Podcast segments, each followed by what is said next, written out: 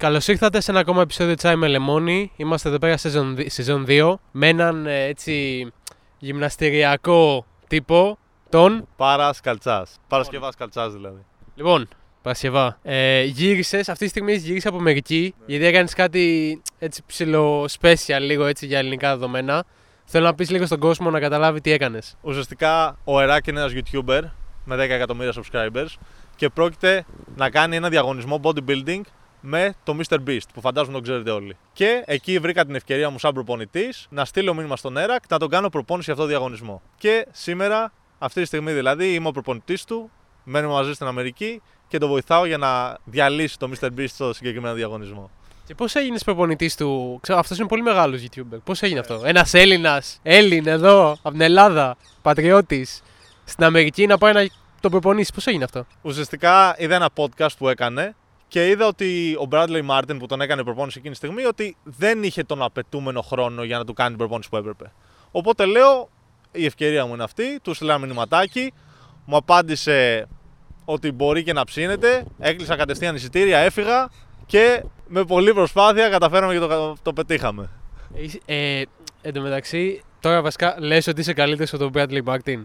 Κοίταξε, δεν θέλω να κάνω κάποια σύγκριση, αλλά ναι, η ουσία ήταν ότι ο, ο συγκεκριμένος τύπος έχει πάρα πολλές επιχειρήσεις, έχει το YouTube κανάλι που παίρνει να έχει σε μια συγκεκριμένη σειρά και αναγκαστικά δεν τον έκανε προπόνηση real time. Δεν ήταν δηλαδή πάνω από το κεφάλι του. Οπότε σε κάθε περίπτωση εγώ μπορούσα να του προσφέρω κάτι που αυτός δεν μπορούσε να του προσφέρει. Οπότε εκείνο ήταν το competitive advantage που βρήκα και μπήκα σε αυτή την ευκαιρία και την εκμεταλλεύτηκα. Okay. Εγώ ήθελα να πω ότι η... θυμάμαι μία φορά συγκεκριμένα που μου είχε πετάξει yeah. στο φοριού μου και έλεγες, ας πούμε, ξέρω τι να μην κάνετε, κάτι τέτοιο. Και ήσουν φάση, ε, μην περνάτε το πολύ από το χρόνο σας στο TikTok. Ναι. Μην είστε στο TikTok. Και εσύ είσαι ένας TikToker και λες στον κόσμο μην στο TikTok και λες, ε, ούτε καν εγώ δεν πάω. Α πούμε, εγώ ανεβάζω βίντεο στο TikTok, έχω τόσους followers, αλλά δεν μπαίνω TikTok. Πώς γίνεται αυτό; Ναι. Ε, έχω έναν editor, Λουκάς Τσουμακίδης, ένας φίλος μου, που μου κάνει edit τα βίντεο πολύ καλός σε αυτό που κάνει. Και τον βάζω, μου τα κάνει edit και μου τα ανεβάζει. TikTok δεν έχω στο κινητό μου θεωρώ ότι πραγματικά είναι η χειρότερη πλατφόρμα που έχει ευρεθεί ποτέ. Θεωρώ ότι καταστρέφει το attention span των ανθρώπων και θεωρώ ότι πραγματικά ενδεχομένως να κάνει και τον κόσμο χειρότερο. Ε, Επομένως, προσωπικά σαν αρχή έχω δει ότι σαν άνθρωπο με κάνει χειρότερο, σαν άνθρωπο με κάνει να έχω λιγότερη συγκέντρωση και το αποφεύγω και δεν το έχω κάνει στο κινητό μου.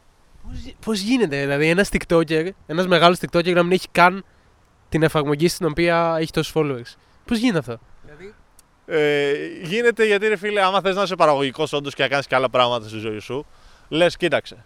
Αυτό το χρόνο, ας πούμε, τη μία μισή-δύο ώρες που θα μου τις φάει το TikTok, θέλω δεν θέλω, ή θα μπω μέσα και θα, θα αρχίσω να κάνω έτσι, θα τις επενδύσω στο να διαβάσω ένα βιβλίο, να διαβάσω ένα audiobook, ε, να έχω έναν έξω πελάτη, να στείλω αυτό το extra email, να κοιμηθώ λιγάκι παραπάνω για να έχω καλύτερη ποιότητα, να είμαι πιο sharp.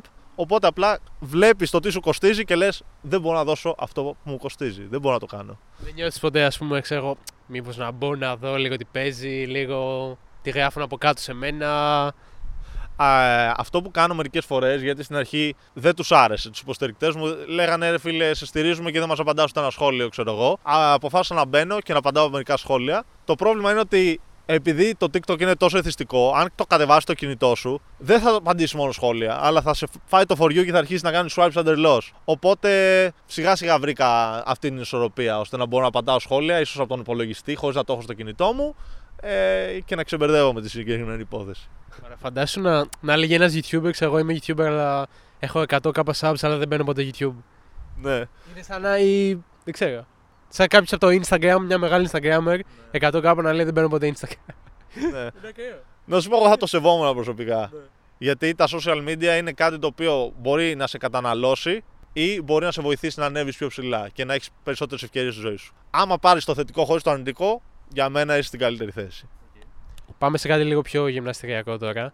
Πιστεύεις οι άνθρωποι γυμνάζονται για τον εαυτό τους ή για επαλήθευση από τους άλλους; Θα απαντήσω λίγο περίεργα γιατί αν γυμνάζομαι για να πάρω τη δική σου επιβεβαίωση, πάλι για τον εαυτό μου το κάνω. Διότι θέλω να νιώσω καλύτερα μέσα από τη δική σου επιβεβαίωση. Συνεπώς, οτιδήποτε κάνει ένας άνθρωπος το κάνει για τον εαυτό του. Και ένα δώρο να σου δώσω, θα σου δώσω αυτό το δώρο επειδή θα νιώσω καλύτερος άνθρωπος. Κατάλαβες. Οπότε είναι πολύ σχετική ερώτηση και άμα γίνει πιο συγκεκριμένη, μπορεί να την απαντήσω λίγο καλύτερα. Ε, έξυπνο αυτό. Αλλά το, ουσιαστικά είπες γυμνάζονται για τους άλλους, αλλά επειδή γυμνάζονται για τους άλλους, γυμνάζονται για τον εαυτό τους. Αυτό που θέλω να πω είναι ότι είτε γυμνάζεσαι για την υγεία σου, που ας πούμε είναι καθαρά προσωπικός στόχος, είτε γυμνάζεσαι για κάποιον άλλον, σε κάθε περίπτωση για τον εαυτό σου το κάνεις. Αλλά για να απαντήσουμε και πολύ πρακτικά, για τον κόσμο μας βλέπει. Δεν είναι κακό να κάνεις γυμναστική για να ρίξεις γκομενάκια. Καθόλου κακό. Δεν είναι κακό να κάνεις γυμναστική για να έχεις πιο ωραίο σώμα και να βγεις στην παραλία για να νιώσεις πιο ωραία με τον εαυτό σου. Δεν είναι κακό να κάνεις γυμναστική για να είσαι γαμάτος και να είσαι όμορφος. Καθόλου κακό. Απλά τα κίνητρά σου πρέπει να είναι περισσότερα, διότι όταν αυτό πάψει να σε ενδιαφέρει ή βρεις μια γυναίκα και σου δίνει επιβεβαίωση και λες: OK, πρέπει να παρατήσω τον εαυτό μου, θα έχεις άλλα πράγματα που θα σε κρατάνε στο χώρο, έτσι ώστε όντως να έχεις τα υπόλοιπα ωφέλη που είναι Α, πάρα πάρα πάρα πολλά αυτά τα υπόλοιπα ωφέλη. Δεν ξέρω αν θέλω να το αναφέρω, να ρίξω το retention. Ε, αυξάνει την οστική πυκνότητα, εννοείται βοηθάει στο να έχεις μια καλύτερη, πιο ποιοτική ζωή, θα γεράσεις καλύτερα, θα μπορείς δηλαδή να παίζεις με τα εγγόνια σου από εκεί που δεν θα μπορούσες να σηκωθείς από την καρέκλα σου. Δηλαδή είναι μια κακή ζωή, ειδικά στα γεράματα, σχέση με μια δραστήρια ζωή. Είναι night and day. Είναι OK να είσαι χοντρός; Ε, για μένα δεν είναι OK από, από μια συγκεκριμένη άποψη. Διότι στερείς τον εαυτό σου τα ωφέλη του να μην είσαι χοντρός. Τι σημαίνει αυτό; Η παχυσαρκία συνδέεται με πρόωρο θάνατο. Που τι σημαίνει; Άμα έχεις περισσότερα κιλά, δεν θα ζήσει αυτή τη ζωή όσο θα τη ζήσει αλλιώς. Θα ζήσει λιγότερα χρόνια. Ε, η ποιότητα ζωής σου θα είναι λιγό, ε, χαμηλότερη. Δεν θα μπορείς να τρέξεις γιατί θα σου πονάνε τα γόνατά σου. Όταν γεράσεις, πάλι τα πράγματα θα γίνουν πολύ πιο δύσκολα. Επομένως, το να μην είσαι χοντρός, που δεν ακούγεται ωραίο σαν όρος, θα σε βοηθήσει να ζήσεις γενικά μια πιο βιωτική ζωή και αξίζει να κάνεις την προσπάθεια για να έχεις ένα υγιές σωματικό βάρος. Είχα φέρει άλλον ένα γυμναστηριακό, ξέρεις τον Πατριώτη; Δεν έχει TikTok βέβαια, τώρα ναι, θα μου πεις ναι. Ε, και μου είχε πει ακριβώς την ίδια απάντηση αυτήν την ερώτηση. Δηλαδή, όλοι οι γυμναστηριακοί έχετε το ίδιο παρόμοιες απόψεις αυτό. Ναι. Βέβαια, κάποιος άλλος μπορεί να σου πει όχι, γιατί η χοντρή είναι συχαμένη. Έτσι. OK. Okay. Αυτό προφανώς εγώ δεν το ασπάζομαι σαν άποψη άσχετα με το γεγονός ότι το κοινωνικό πρότυπο είναι ένας άνθρωπος που είναι γυμνασμένος, έτσι.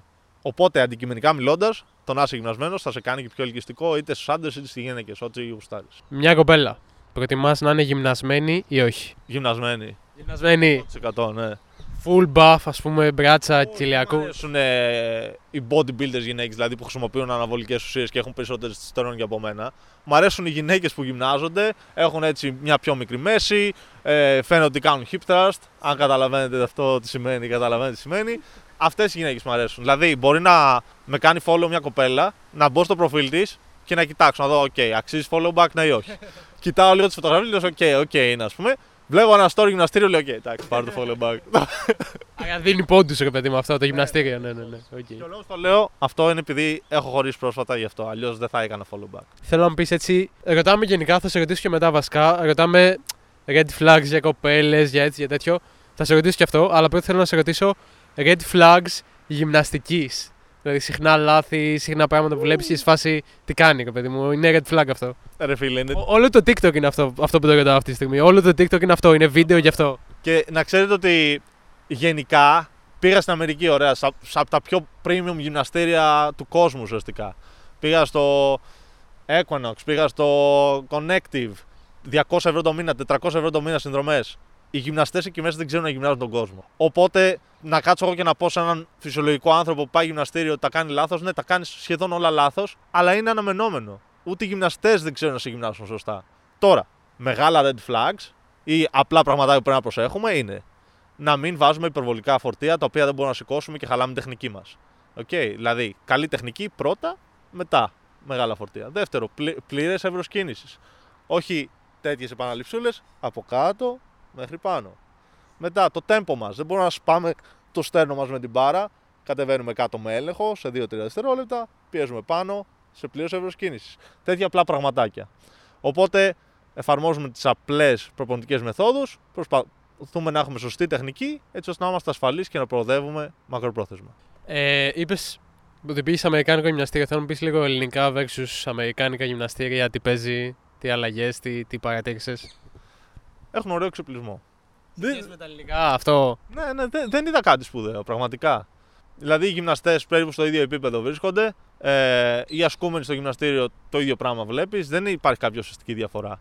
Ε, η μόνη ουσιαστική διαφορά που βλέπω είναι ότι εδώ οι άνθρωποι που προσπαθούν να βελτιώσουν το σώμα τους είναι κυρίως ε, μεγαλύτεροι άνθρωποι που έχουν πλέον πετύχει οικονομικά και λένε φίλε, έχω αγνοήσει το σώμα μου. Πρέπει να το πιάσω. Οι νέοι πλέον όμως, ε, οι νεόπλουτοι, ας πούμε, οι άνθρωποι που έχουν πλωτήσει τώρα πρόσφατα, ας πούμε, και είναι νέοι, οι YouTubers κτλ., προσπαθούν να τα κάνουν και τα δύο ταυτόχρονα. Που για μένα είναι πάρα πολύ θετικό. Γιατί θα έχουν και πιο ευχάριστη πορεία προς τα πάνω. Τι πρέπει να κάνει κάποιος για να φτιάξει σώμα; Δώσε ένα έτσι secret tip, τίποτα έτσι, κανένα μυστικό. Λοιπόν, το καλύτερο μυστικό που μπορώ να σου πω για αυτό το πράγμα είναι ότι δεν υπάρχει κανένα μυστικό. Πρέπει να κάνεις τα απλά βασικά πράγματα συστηματικά. Νούμερο ένα, όπως το είπα και τώρα, συστηματικότητα. Πρέπει να είσαι στο γυμναστήριο. Κοιμήθηκες λίγο, δεν με ενδιαφέρει, θα πας στο γυμναστήριο επειδή έχεις να κάνεις γυμναστική. Νούμερο 2. Προοδευτικότητα. Να γίνεσαι καλύτερος από τη μία μέρα στην επόμενη. Προσπάθησες να ανεβάσεις μια επανάληψη στον πάγκο. Προσπάθησες να ανεβάσεις 2,5 κιλά στον πάγκο. Και νούμερο 3. Καλή τεχνική. Γιατί αν δεν έχεις καλή τεχνική και πηγαίνεις στο γυμναστήριο για να γυμνάσεις τον εγωισμό σου και όχι το σώμα σου, θα τραυματιστείς, θα ξενερώσεις και δεν θα φτιάξεις ποτέ το σώμα που θέλεις. Πιστεύεις όλοι μπορούν να φτιάξουν το σώμα τους. Όλοι, όλοι, όλοι. Γιατί νιώθω ότι πο- πολλοί, ρε παιδί μου, και εγώ μερικές φορές είμαι φάση. Να, εγώ δεν, δεν είμαι για τέτοια. Ότι δεν μπορώ, δεν θα φτάσω ποτέ εκεί και να προσπαθήσω. Θα πω ένα cheesy quote το οποίο λέει ότι αυτός πιστεύει ότι μπορεί και αυτός πιστεύει ότι δεν μπορεί. Έχει δίκιο και ένας και ο άλλος. Okay. Δηλαδή, αν πιστεύεις ότι κάτι δεν μπορείς να το κάνεις και πας να προσπαθήσεις να το κάνεις, δεν θα το κάνεις μόνο στην καρδιά.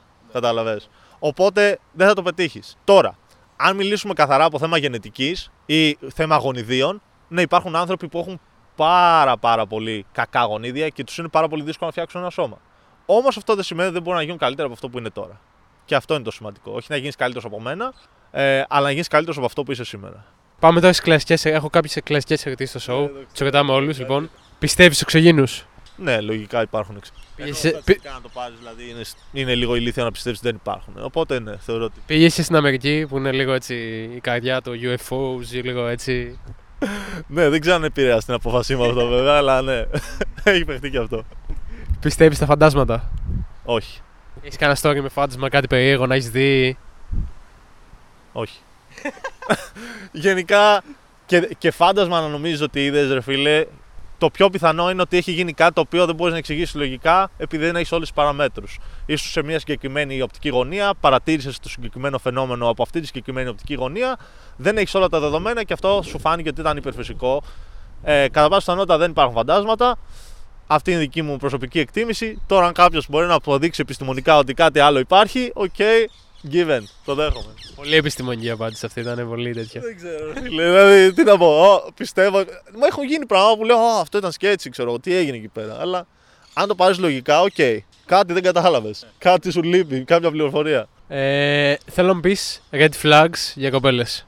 Red flag για κοπέλες. Τι θα πει red flag, μπορούμε να το ορίσουμε λίγο. Ε, ένα χαρακτηριστικό που βλέπεις ή ακούς ή τέτοιο που σε κάνει να σε φάση όχι. Δηλαδή αυτό είναι πολύ κακό σημάδι. Να πω κάτι που μπορεί να πάρει views. Ωραία, θα, το- θα το ορίσω έτσι για να μπορέσουμε να το κάνουμε πιο καλά. Τα red flags αναφέρονται σε συμπεριφορικά στοιχεία. Και σε εμφανισιακά και σε, σε ό,τι θες. Και συμπεριφορά. προσωπικά red flags είναι η κοπέλα να είναι παχύσαρκη. Εμένα δεν, μου- δεν μου αρέσουν οι κοπέλες που έχουν πολύ με, ε, υψηλό δίκτυμα σώματο. Θέλω η κοπέλα να είναι fit.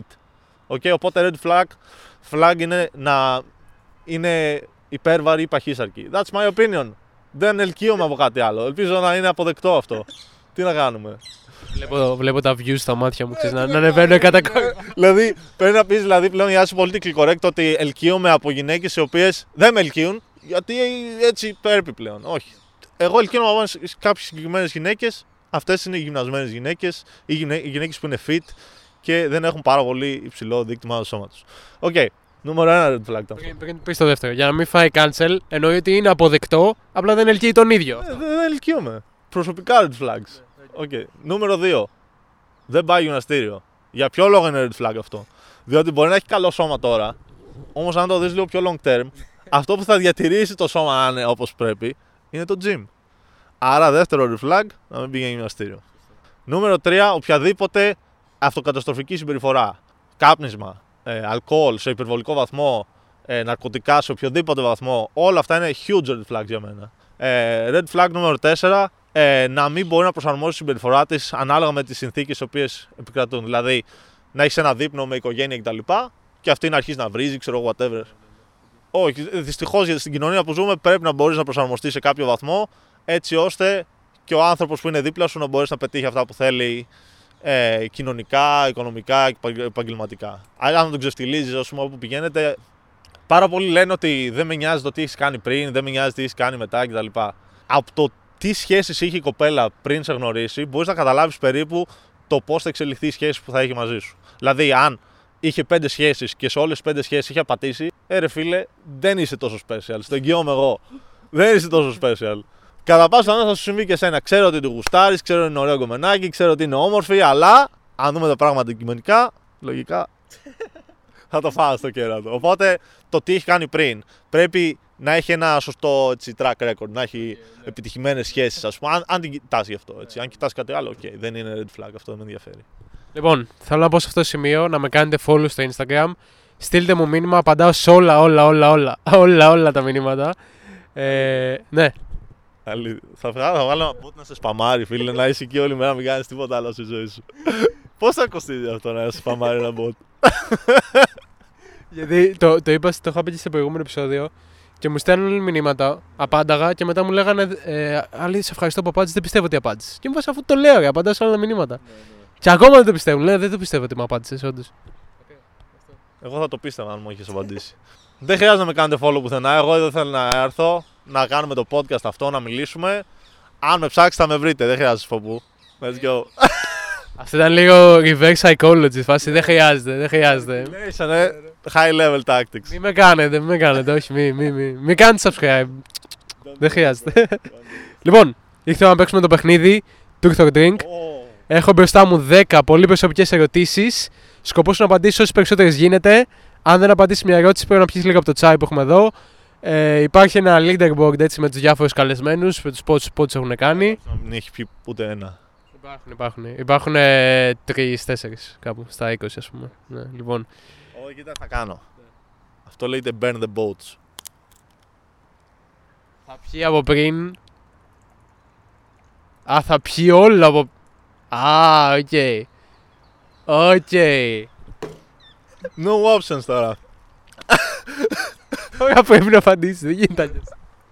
Let's go. Αν δεν απαντήσεις, πρέπει να πας σε κανένα περίπτωση να φέρει. ναι, έτσι, έτσι, κάπως έτσι. Λοιπόν, είσαι σίγουρος γι' αυτό δεν έκανε. Okay, okay. πολύ διπλωματικά. Θα το σκυπάρω χωρίς να το σκυπάρω. Αυτό είναι πρώτη φορά το έχουν κάνει στην ιστορία του Τσάι με λεμόνι. Δεν έχει ξαναγίνει. Λοιπόν, με πόσο έχεις πάει; Μία. Μία κοπέλα.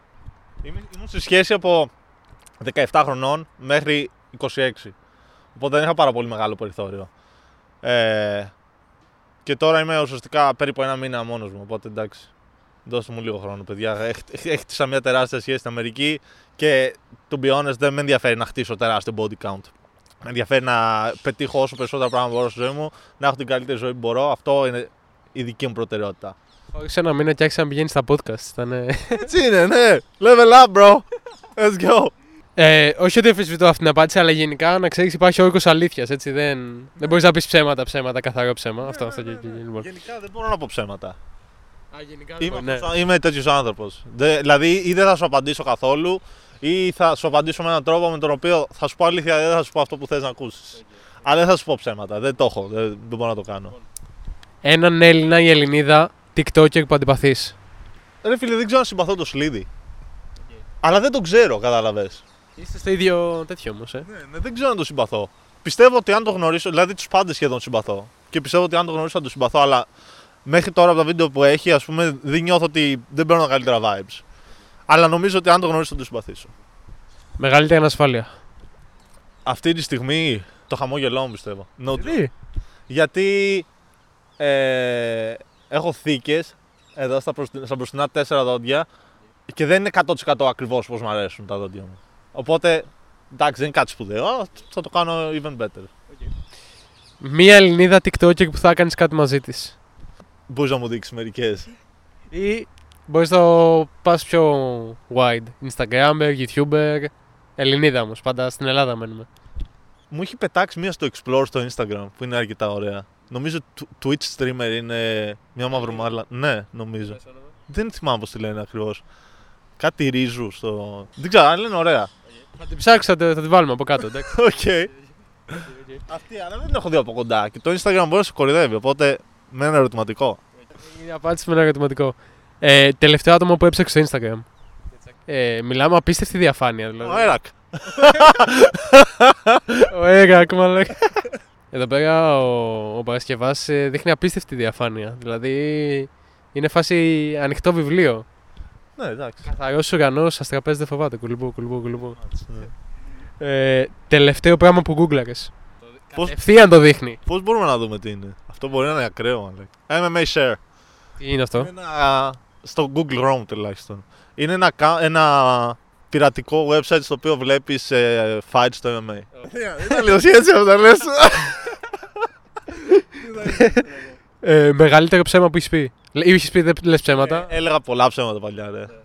Και γι' αυτό δεν λέω ψ- πλέον ποτέ ψέματα. Ποιο είναι το μεγαλύτερο, πιο έτσι, πιο 38. Ω, φίλε, έχω. Δεν ξέρω αν γίνεται να το πω αυτό και να μην πάω πολύ hate, οπότε. Ωχ. Έχω πει πολλά ψέματα, φίλε. Όταν ήμουν μικρός, έλεγα πολλά ψέματα. Πάρα πολλά ψέματα. Δεν ξέρω καν ποιο είναι το μεγαλύτερο, πραγματικά σου μιλάω. Ήμουνα, ξέρω εγώ, 11 χρονών και έκανα ότι υπνοβατούσα ψέματα. Και είχα ακούσει, είχαμε πει εκείνη μέρα, ότι αν σε ακουμπήσουν όταν υπνοβατείς, πέφτεις, ξέρω εγώ, και χτυπάς, ξέρω εγώ, whatever. Και οπότε έκανα ότι υπνοβατούσα το βράδυ να τους τρομάξω λίγο. Και με ακουμπάει ο αδερφός μου από πίσω και πέφτω. Και σπάω τα δόντια μου μπροστά. Οκ. Και δεν τους είπα ότι έκανα ψέματα ότι υπνοβατούσα. και αυτό είχε, είχε κρατήσει για 3-4 χρόνια, ξέρω εγώ. Μπορεί και παραπάνω. OK, OK. Ε, έχεις κάνει κάτι παράνομο ποτέ; Πάρα πολλές φορές. Μπορείς να πεις έτσι τίποτα. Μπορώ, ναι, άνετα. Περίμενα να σκεφτώ κάτι. Α, που έχουμε πιάσει κιόλας. Έχω πάει κρατητήριο, ναι. Όταν ήμουν μικρός ήμουν γκάγκστερ. Ε, είχαμε πάει σε ένα ξενοδοχείο με ένα παιδί. Κάναμε μπάνιο, ξέρω εγώ, σε, στην πισίνα ενός ξενοδοχείου και μπήκαμε μέσα από το παράθυρο στο ξενοδοχείο. Μαλακιζόμασταν μέσα στο ξενοδοχείο και αυτά. Ε, αυτό προφανώς ήταν παράνομο. Μπαίναμε στο δωμάτιο και τέτοια. Ε, την επόμενη μέρα ήρθε ο αστυνόμος, με πήρε από το σπίτι, πήγε στο κρατητήριο, έκανα λίγο push-ups και έφυγα. Τελευταία φορά που έκλαψες. Πολύ πρόσφατα. Σίγουρα αυτές τις μέρες έχω, έχω κλάψει για την πρώην μου γιατί ήμουν 7 χρόνια σχέση και έχω ένα μήνα αποχωρήσει. Σίγουρα έχω κλάψει για αυτήν. Πόσο χρόνο είμαι εγώ; 24. 22. Α, Oh, εκεί μου μου έκανε μεγαλύτερο. Όχι. Mature. Smart. Ανάλογα πώς το βλέπεις. Ανάλογα πώς το βλέπεις. Τι, ναι, τελευταία φορά που έκλαψες. Ναι, οπότε σίγουρα γιατί για την πρώην μου έχω κλάψει αυτές τις μέρες και έκλαψα, και έκλαψα όταν μου έστειλε μήνυμα ο Έρακ την πρώτη φορά εφόσον είχα πάει Αμερική. Είχε φίλε 11 μέρες δεν μου είχε απαντήσει, είχα πάει Αμερική, είχα προσπαθήσει να το βρω κτλ. Και απλά όταν μου στείλε μήνυμα, χωρίς καν να δω τι μήνυμα μου είχε στείλει, απλά επειδή ρε φίλε ξανά ήρθε στην πραγματικότητά μου ότι μπορεί να γίνει αυτή η φάση, εκεί έκλαψα. Και negative να μου είχε απαντήσει δεν με ένοιαζε, αλλά είχα συγκινηθεί ρε φίλε. Ο άνθρωπος κρυώνει εδώ πέρα. Βασανίζουμε τους ε, καλεσμένους μας. Αυτά είναι. Αυτή είναι η πραγματική τιμωρία του, του παιχνιδιού εδώ πέρα. Του κρυώνει. Είναι extra challenge. Λοιπόν, τέλος, μια τοπιαστική ιστορία. Oh, I got you. Έχω καλή ιστορία. Πολύ, είναι, είναι, ένιωσα πολύ άσχημα. Λοιπόν, είμαι τώρα στο Λύκειο και μου αρέσει μια συγκεκριμένη κοπέλα. Και ξέρω, εγώ προσπαθώ ρε παιδί μου κάπως να έρθω πιο κοντά της και τα λοιπά. Έχουμε κάτσει κάποιες φορές στο ίδιο θρανείο. Έχουμε μπλα μπλα μπλα. Και μια μέρα ο κολλητός μου είχε αρρωστήσει και έκανε μετό. Σε ένα, ξέρω εγώ, σε ένα μέρος στο, στην αίθουσα. Κάποια ώρα μετά μπαίνω εγώ, ξέρω εγώ, στο, στην αίθουσα, ακουμπάω κάπου ξέρω, τον αγκώνα μου και αρχίζω να λέω κάποιο χαζομάρε. Αυτή η κοπέλα που μου άρεσε αρχίζει και γελάει, ξέρω εγώ, ρε παιδί μου. Μαζί με κάποια άλλα κορίτσια γελούσαν, ξέρω, λέω πω, πω γαμάτα το πάω σήμερα. Γελάει η κοπέλα, χιούμορ κτλ. Πολύ καλά. Κερδίζουμε πόντους, ξέρω εγώ. Μετά από λίγο κατάλαβα ότι δεν γελούσαν με τα αστεία που έλεγα, αλλά γελούσαν με το γεγονός ότι είχα τον αγκόνο μου στο σημείο που είχε κάνει με το πριν ο φίλος, ξέρω εγώ. Και δεν γελούσαν με τα αστεία μου, αλλά γελούσαν μαζί μου επειδή ξεφτυλιζόμουν εκείνη τη στιγμή. Ακραίο, μαλάκα. Φίλε, νιώσα πάρα πολύ άσχημα, ρε. Πέρα από αυτή την ιστορία, έκανες 10 στα 10 εδώ τώρα. Guaranteed, αφού είπαμε, το ήπιανε τελείωσε. Δεν υπάρχει γυρισμός. Αλλά έχεις και μια ευκαιρία να πάρεις ένα bonus point αν πάρεις το τηλέφωνο τώρα και κάνεις τηλεφωνική φάξα σε κάποιον live. Οτιδήποτε. Οτι- θα- Μπορούμε να σκεφτούμε κάτι. Δεν χρειάζεται να σκεφτείς. Just call. Ξέρεις τι έγινε τώρα. Έχω κάνει προπόνηση στο Mr. Beast αρκετές φορές. Ωραία. Και ο Mr. Beast ουσιαστικά με προσέλαβε και μου λέει: Θέλω να μου φέρεις κάποιον για να κάνω το πρόγραμμά σου μαζί του. Οκ. Και είπα σε ένα φίλο μου, του λέω: Έλα Αμερική να κάνεις αυτό το πράγμα. Και τελικά δεν ήρθε. Οπότε πρέπει να τον τρολάρουμε τώρα κάπου. Ε, έλα, πες του. Αυτό είναι προφανές. Πες του ότι πήγες στην Αμερική και σου είπε ότι μι- ο Mr. Beast ότι θα του δίνει, ξέρω εγώ, 10.000 δολάρια. Θα του δίνει... δια- Όχι, θα του δίνει 200.000. Legit. Αυτό πο- πολύ έβαλες τώρα. Όχι, τόσο θα του δίνεις αλήθεια. Τι ο- 250.000. Έλα, Άλεξ. Έλα, πες το. Έγινε μαλακία, ρε φίλε. Για πες. Έγινε μεγάλη παπαριά τώρα. Για πες. Ουσιαστικά ο Τζίμι νόμιζε ότι, θα, νόμιζε ότι θα είσαι εκεί σήμερα. Α, εγώ έχω στείλει email. Ναι, μάλλον δεν το μετέφερε ο Στυλ στο Τζίμι. Και Οκ. ουσιαστικά είχε ξέρεις, έτοιμα τα λεφτά, ξέρω εγώ, τα 17.000 που είχαμε πει για το μισθό. Μμμ. Θα τα έστελνε έτσι μπαμ και τώρα δεν ξέρω τι να του πω. Τι λες να του πω; Ε, ω, δεν υπάρχει. προ- Άκου. Θα του πεις πως... Ε, ε, επειδή από ό,τι κατάλαβα έχεις μιλήσει και με το Στυλ εσύ και κάποια πράγματα είναι λίγο αβέβαια έτσι κι αλλιώς. Και επειδή είχα το offer, έτσι θα πεις εσύ, σχετικά με το... με την ομάδα. Οκ. Είχα μεταφέρει εγώ στο Στυλ και είχα ενημερώσει πριν ε, την προθεσμία ουσιαστικά το να έρθω με mail ότι ακυρώνεται η όλη Ναι, κατάσταση. ναι, απλά αυτό, Και ρε όχι, δεν φίλε, θα έρθω. Αυτό έχει αρχίσει να χαλάει τη σχέση και εμένα με το Eric, κατάλαβες. Γιατί ουσιαστικά μου λέει δεν είσαι αξιόπιστος και αυτά. Όχι, και- δεν ισχύει αυτό. Ωραία, ναι, θα- αλλά έτσι θα έχει πάω αρχίσει εγώ, θα να, πάω να εγώ. χαλάει η φάση, ρε φίλε, ξέρεις. Αλλά εντάξει, δεν φταίεις εσύ. Εγώ ίσως φταίω Όχι, που. όχι, όχι, όχι, όχι, όχι, όχι. Άστο, Δεν είναι. εντάξει, εντάξει, δεν Είσαι- πειράζει, άστο, Stop, άστο, άστο. stop. Το έκλεισε. That was it. Let's go. λοιπόν, 11 στα 10. ναι, ναι, ναι. Είσαι ο πρώτος καλεσμένος που κάνει 11 στα 10. Και ένα καλό πράγμα, δεν μπορείς να πεις. Πιστεύω είχε αγχωθεί πολύ άσχημα. Κάτσε στείλω μήνυμα ότι έκανα πλάκα. Γιατί. Είσαι ο πρώτος που κάνει 11. Είστε- Είσαι νούμερο 1 σε όλο το leaderboard. Έλα, Άλεξ, πλάκα κάνω. Ρε. Απλά είμαι σε ένα podcast εδώ στην Ελλάδα και έλεγε ότι πρέπει να κάνω φάρσα σε κάποιον φίλο μου και ήσουν ο άτυχος. Το χρησιμοποίησε για content. Εννοείται. Έκανε, είσαι ο πρώτος που κάνει 11. That's pretty good. Νούμερο 1. Νούμερο 1. Προς το παρόν δεν σε φτάνει κανένα. Ελπίζω να είμαι νούμερο ένα σε άλλα πράγματα που πραγματικά με ενδιαφέρουν σε λίγο καιρό. Αλλά αυτό σε λίγο καιρό θα είναι ακόμη πιο valuable. Γιατί το κανάλι θα εκραγεί. Επομένως, ας πούμε ότι κάναμε ένα μεγάλο victory σήμερα. Αν φέρουμε σε λίγα χρόνια κάποιον είπε το πιο διάσημο άνθρωπο στην Ελλάδα και κάνει λιγότερο από σένα και του πούμε μαλάκα ο Παρασκευάς και κάνει λιγότερο. Competition. Και δεν υπήρχε κάτι άλλο, αλλιώς μπορεί να το κάναμε, έτσι. Οπότε 100%. Perfect score. Λοιπόν, θα σου πω κάποια άτομα πρέπει να μου πεις γνώμη. Ναι. Κρυ Κόγιας. Φίλε, πραγματικά αυτό το παιδί έχει φάει τόσο hate, ρε φίλε. Ειδικ- Ειδικά παλιά που είχε κάνει ένα μπαλ και να χτίσει τα πόδια του παραπάνω. Έχει φάει τόσο hate. Καταρχάς έχει φάει hate σε αυτήν εδώ την εκπομπή από όλους τους καλεσμένους που ερχόντουσαν και έλεγαν σε- ε, στην ερώτηση ποιον αντιπαθείτε, έλεγαν Κρυ Κόγιας. Οπότε έχει φάει hate και εδώ. Ε, πραγματικά είναι από τα καλύτερα παιδιά που έχω γνωρίσει ποτέ, ρε φίλε.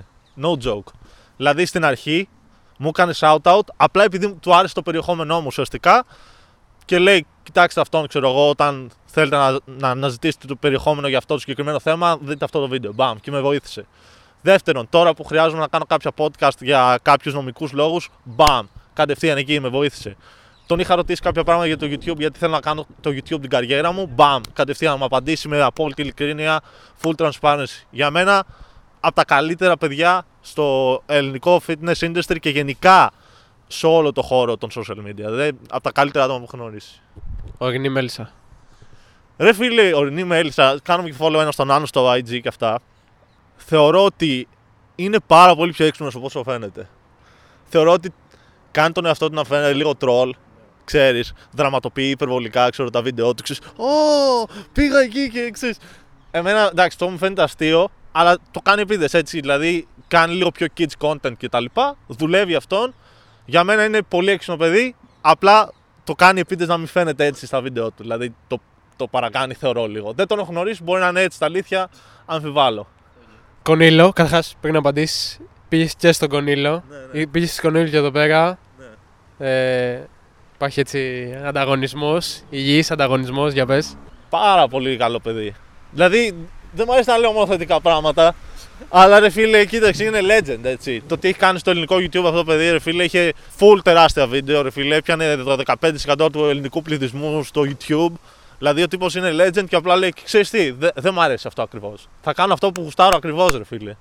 Δηλαδή αυτός είναι ένας guy που πρέπει να κάνεις respect, όπως και να το, να το κάνουμε. Επιτυχημένος full στο YouTube, κάνει αυτό που γουστάρεις στη ζωή του και από κοντά που το γνώρισα είναι πολύ ευχάριστος και πραγματικά ωραίος τύπος. Έναν επόμενο καλεσμένο που θα ήθελε να δεις στο τσάι με λεμόνι. Κρι Κόγιας. Chris Κόγια, έλα. Έλα στο τσάι με λεμόνι. Είναι. Είμαστε το. Θα πάει το τσάι με λεμόνι στον Κόγια. Ε; Why not? Πας εκεί, μπαμ. Same day.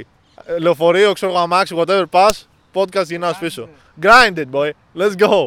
Chris Κόγια, αξίζει το trip. Ε, σε αυτό το podcast είναι πραγματικά. Σε αυτό την εκπομπή τέλος πάντων. Ο Chris Κόγια είναι ο ultimate καλεσμένος. Γιατί από την αρχή, αρχή, αρχή. Όλοι λέγανε ότι αντιπαθούν τον Κόγια. Οπότε κάποτε πρέπει να έρθει ο Κόγια να πει Ρε παίδες, εδώ είμαι, οκ. Θέλετε να δείτε γιατί τάδε, τάδε, τάδε αξίζω αυτό. Και ένα ακόμα πράγμα για τον Κόγια, φίλε. Αυτός ο άνθρωπος, δηλαδή, ένα από τα πράγματα που τον έχω κάνει όσο επιτυχημένο είναι αυτή τη στιγμή είναι ότι δεν τα παρατάει με τίποτα, ρε φίλε. Και αυτό που είπα και πριν για γυμναστική, συστηματικότητα, νούμερο ένα. Δεν έχει σημασία πώς αισθάνεσαι, ποιες είναι οι δικαιολογίες που είσαι στη συγκεκριμένη μέρα, τίποτα. Πρέπει να κάνεις κάτι, θα το κάνεις. Το παιδί, φίλε, είχε βγάλει ένα σπυράκι στο, στο κεφάλι του που ήταν τεράστιο έτσι. Δηλαδή είχε κινδυνεύσει η υγεία του από αυτό. Και τι έκανε, content. Λέει, τι θα κάνω, content, ρε φίλε. Γιατί, γιατί μπορεί να πάρω και περισσότερα views. Ρε φίλε, αυτό είναι τρελό respect. Δηλαδή, περισσότεροι απλά Α, δεν θα κάνω περιεχόμενο γιατί έχω αυτό και πάνω στο κεφάλι μου. Ο Κόγια, όχι, θα το κάνω leverage. Όχι μόνο θα βγάλω content, αλλά θα το κάνω να μου βγάλει περισσότερα views. Αυτό είναι mindset, φίλε. Γιατί είναι και obsessed με το, με το content, με το έτσι. Έτσι πρέπει να είσαι. Με το επάγγελμά του δηλαδή στην ουσία αυτό. Βάλτε μας πέντε αστέρια, πέντε. Και αν πάτε να το τσεκάρετε, πέντε αστέρια θα μπουν σίγουρα.